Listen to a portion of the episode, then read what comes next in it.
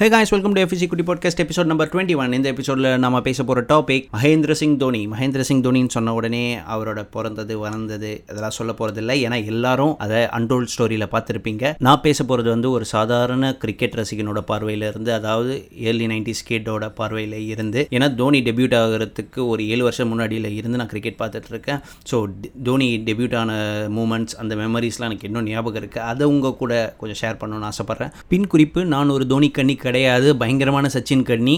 So வாங்க நிகழ்ச்சிக்கு போகலாம். ரெண்டாயிரத்தி அஞ்சு ஏப்ரல் மாதம் நான் எயிட் ஸ்டாண்டர்ட் படிச்சுட்டு இருக்கேன் அப்போது வந்து கிரிக்கெட் ஃபேன்னா அந்த மாதிரி ஒரு cricket fan fixtures stats records எல்லாத்தையும் ஃபிங்கர் டிப்ஸ்லேயே வச்சுருப்போம். ஸோ வந்து கிரிக்கெட்டை ஒரு நாள் கூட மிஸ் பண்ண மாட்டோம் அந்த மாதிரி டைம்லலாம் ஸோ அதுக்காக என்ன பண்ணுவோம்னா ஒரு போர்ட்டபிள் எஃப்எம் பிளேயர் ஒன்று இருக்கும். அது எப்போவுமே நாங்கள் ஸ்கூலுக்கு போகும்போது கொண்டு போயிடுவோம்.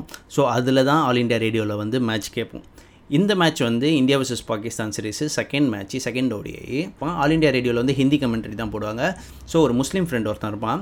அவன்கிட்ட கொடுத்து இந்த மாதிரி ஸ்கோரை ட்ரான்ஸ்லேட் பண்ணி சொல்லு அப்படின்னு சொல்லிட்டு அவனை கேட்க வச்சிருவோம் அவன் கேட்டுட்டு இருக்கும்போது என்ன சொல்லிட்டானா இந்த மாதிரி சேவாக் வந்து செவன்ட்டி ஃபோர் ரன்ஸ் அவுட்டு அடுத்த விக்கெட் யாருன்னு தெரில ஆனால் சச்சின் இன்னும் நாட் அவுட்டில் தான் இருக்காரு அப்படின்னு சொல்லிட்டான்.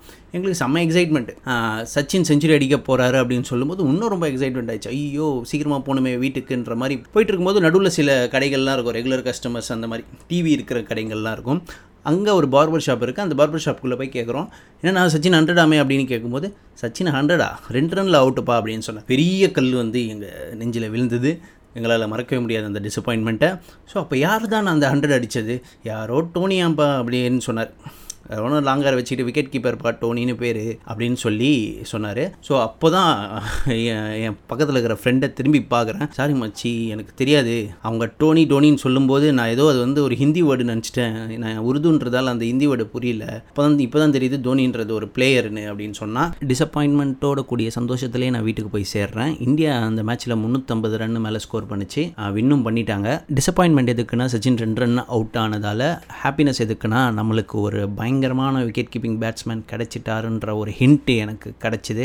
ஏன்னா விக்கெட் கீப்பிங் பேட்ஸ்மேன்றது வந்து இந்தியாவில் வந்து ரொம்ப ரேரான விஷயம். ஏன்னா ஜிம்பாபேயில் கூட ஆண்டி ஃபிளார் இருக்கார் ஆஸ்திரேலியாவில் ஆடம் கில்கிறிஸ்ட் இருக்கார் சவுத் ஆஃப்ரிக்காவில் மார்க் பவுச்சர் இருக்காருன்ற டைமில் வந்து நமக்கு வந்து கிடைச்சது எல்லாமே ஒரு பிலோ ஆவரேஜ் பிளேயர்ஸ் தான். நயன் மோங்கியாவே வந்து பேட்டிங் அந்தளவுக்கு பண்ண மாட்டார். அதுக்கடுத்து வந்ததெல்லாம் எம்எஸ்கே பிரசாத் அஜய் ராத்ரா பார்த்திவ் பட்டேல் சமீர் தஹி விஜய் தஹியா இந்த மாதிரி வந்து ரொம்ப பிலோ ஆவரேஜ் பிளேயர்ஸ் தான் வந்தாங்க. எனக்கு ரொம்ப ரொம்ப சேடாகவே இருந்தது. எப்போடா ஏன்னா ராகுல் டிராவிடை போட்டு தான் நம்ம டூ தௌசண்ட் த்ரீ வேர்ல்டு கப்புக்குள்ளே போனோம். ஸோ அப்போது அந்த டைமில் வந்து ரொம்ப ரெண்டு போன மாதிரி இருந்தது. ஏன்னா என்னோடய டீமில் வந்து நான் வந்து விக்கெட் கீப்பிங் பண்ணுவேன். ஸோ விக்கெட் கீப்பிங்னு எனக்கு ரொம்ப பிடிக்கும். ஆடம் கில்கிறிஸ்ட் எனக்கு ரொம்ப பிடிக்கும். அதே மாதிரி ஆடம் கில்கிறிஸ்ட் மாதிரி ஒரு காடா பேட்ஸ்மேன் யாராவது நம்ம டீமில் இல்லையான்ற மாதிரி ஒரு இதுலேயே இருந்தோம். அப்போ தான் தோனிக்கு முன்னாடியே தினேஷ் கார்த்திக்னு ஒருத்தர் வந்தார். தினேஷ் கார்த்திக் வந்து பேட்டிங் அந்த அளவுக்கு பெருசாக இது பண்ணலனாலும் அந்த கீப்பிங் வந்து பயங்கரமாக பண்ணார். இங்கிலாண்டில் வந்து ஒரு மைக்கேல் வானை வந்து பறந்து ஒரு ஸ்டம்பிங் பண்ணுவார். அதை வந்து நான் ஃப்ரெண்ட்ஸ் கிட்ட சொல்கிறேன் கீப்பிங்லாம் பயங்கரமாக பண்ணுறான்டா பேட்டிங் மட்டும் பிடிச்சிக்கிட்டானா வேறு லெவலில் இருக்கும்டா அப்படின்னு சொல்லிட்டு இருக்கும்போதே எம்எஸ் தோனி இந்த மாதிரி ஒரு இன்னிங்ஸை காட்டும்போது ஒரு ஃபுல்ஃபில்டு இந்தியன் ட்ரீம் மாதிரி தான் இருந்தது. சரி அப்படியே சில பேர் சொன்னாங்க. என் ஃப்ரெண்டே சொன்னாங்க டே ஒரு மேட்ச் தான்டா. இந்தியன் கிரிக்கெட் கீப்பர்லாம் எப்படா சஸ்டெயின் பண்ணுவாங்க? அப்படின்ற மாதிரி ஒருத்தன் சொன்னான். அப்போ அதுக்கு அடுத்து ஸ்ரீலங்கன் சீரீஸில் வந்து ஒன் எயிட்டி த்ரீ ரன்ஸ் அடித்தார் அப்போது தான் தெரிஞ்சது okay he is the man he is the chosen one அந்த டைமில் வந்து கிரிக்கெட் கார்ட்ஸ் வந்து ஒரு ஃபேமஸான கேமு இப்போ யாரும் விளாட்றதில்ல ஆனால் அந்த டைமில் அந்த ஸ்டேட்ஸ் கார்டை வச்சு விளாட்றது ட்ரம் கார்டு மாதிரி விளாடிட்டு இருப்போம். உண்மையிலேயே ரொம்ப ஜாலியாக இருக்கும். அப்போ வந்து பேட்டிங் ஆவரேஜ்னால் மைக்கேல் பேவன் தான். மைக்கேல் பேவன் கார்டை காமிச்சாலே ஆப்போனண்ட் வந்து கார்டை கொடுத்துடணும் அந்த மாதிரி இருக்கும்போது தோனி முதல் முதல்ல அந்த கிரிக்கெட் கார்ட்ஸ்குள்ளே என்ட்ரி ஆகும்போது தோனி இருக்காருப்பான்னு சொல்லி வித்தான் கடைக்காரன். அதை வாங்கிட்டு போயிட்டு மைக்கேல் பேவனுக்கு அடுத்து மைக்கேல் பேவன் இல்லை அந்த டைமில் ரிட்டையர் ஆகிட்டார் ஸோ பேட்டிங் ஆவரேஜ்னால் தோனி தான். அப்படி தோனி கடை காமிச்சா கொடுத்துடணும் அப்படின்ற மாதிரி ஒரு ட்ரெண்ட் வந்துச்சு.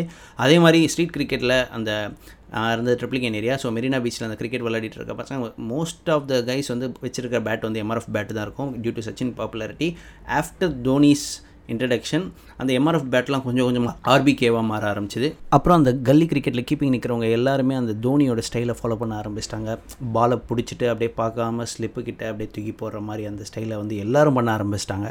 ஸோ அதுக்கப்புறம் டூ தௌசண்ட் சிக்ஸில் சாம்பியன்ஸ் ட்ராஃபி வந்தது. என் ஃப்ரெண்ட்ஸ் கிட்டலாம் சொன்னேன் இப்போ வர சொல்கிற ஆஸ்திரேலியாவை நாம் ஒரு கை பார்த்துடலாண்டா அப்படின்ற மாதிரி ரொம்ப பெருமையாக சொன்னேன். பட் வந்து டூ தௌசண்ட் சிக்ஸில் நம்மளுக்கு வந்து ஃபெயிலியர் ஆஸ்திரேலியா தான் கடைசியில் அந்த அந்த சீரீஸை வின் பண்ணாங்க.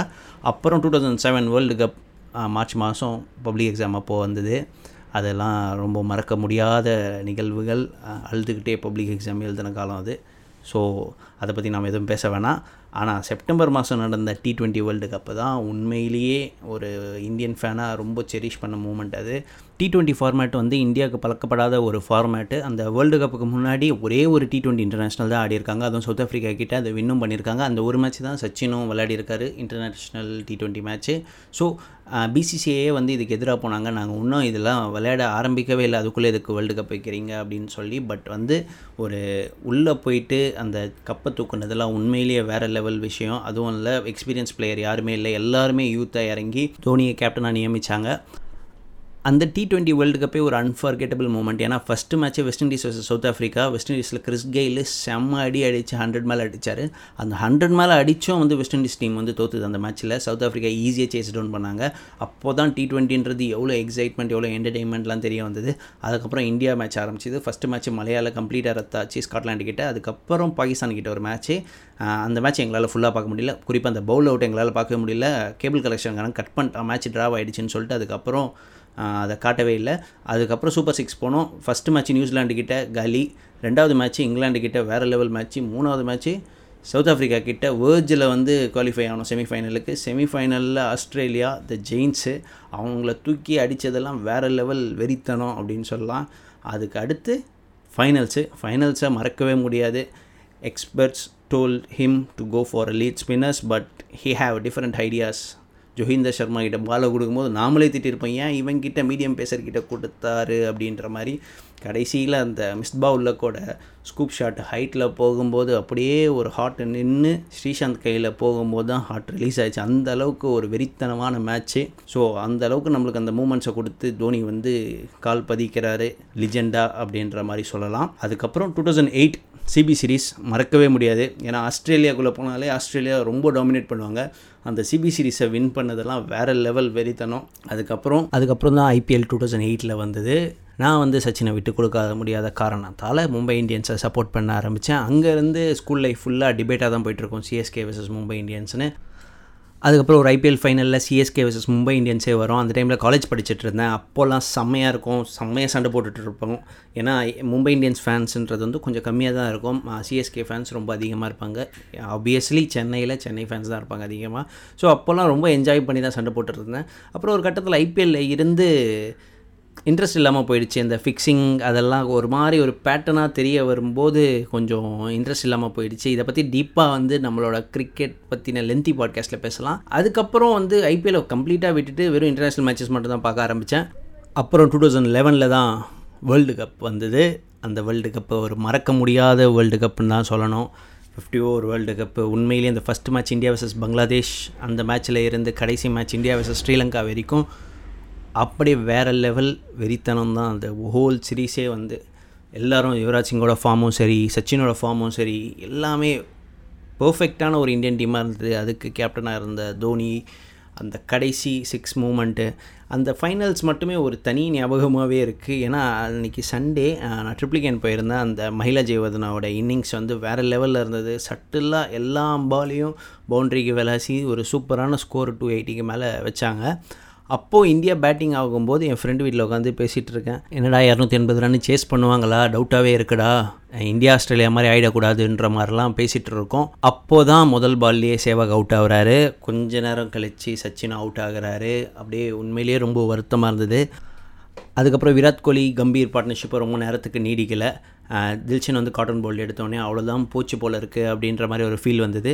அப்புறம் தோனி இறங்கும்போது உள்ளே வந்து மிக்ஸ்டு இதுதான் வந்தது. என்னடா இது? தோனி இறங்குறாரு. யுவராஜ் சிங் தான் ஃபார்மில் இருக்காரு அப்படின்ற மாதிரிலாம் கேள்விகள்லாம் வந்தது. பட் வந்து அப்போ வந்து என் ஃப்ரெண்டு வீட்டில் இருந்து என் வீட்டுக்கு ட்ராவல் பண்ணுறதுக்குள்ளே அவங்க ரெண்டு பேரும் நல்லா ஸ்டேபிள் ஆகிட்டு சூப்பராக விளையாடிட்டு இருந்தாங்க. அப்போ தான் ஒரு நம்பிக்கை வந்தது. ஆனால் அந்த கடைசி சிக்ஸை வந்து இன்றைக்கும் மறக்க முடியாது. அந்த கடைசி சிக்ஸு போன உடனே மொட்டை மாடியில் நின்று கத்துனது ஃப்ரெண்ட்ஸ் கூட தம்பி கூட எல்லாரும் கால் பண்ணி பேசினது. ஒரு வேறு லெவல் ஃபீல் அது. ஏன்னா இந்தியா ஃபிஃப்டி ஓவர் வேர்ல்டு கப்புன்றது வந்து டூ தௌசண்ட் த்ரீயில் வந்து நம்ம ஃபைனலில் போயிட்டு அடி வாங்கினது.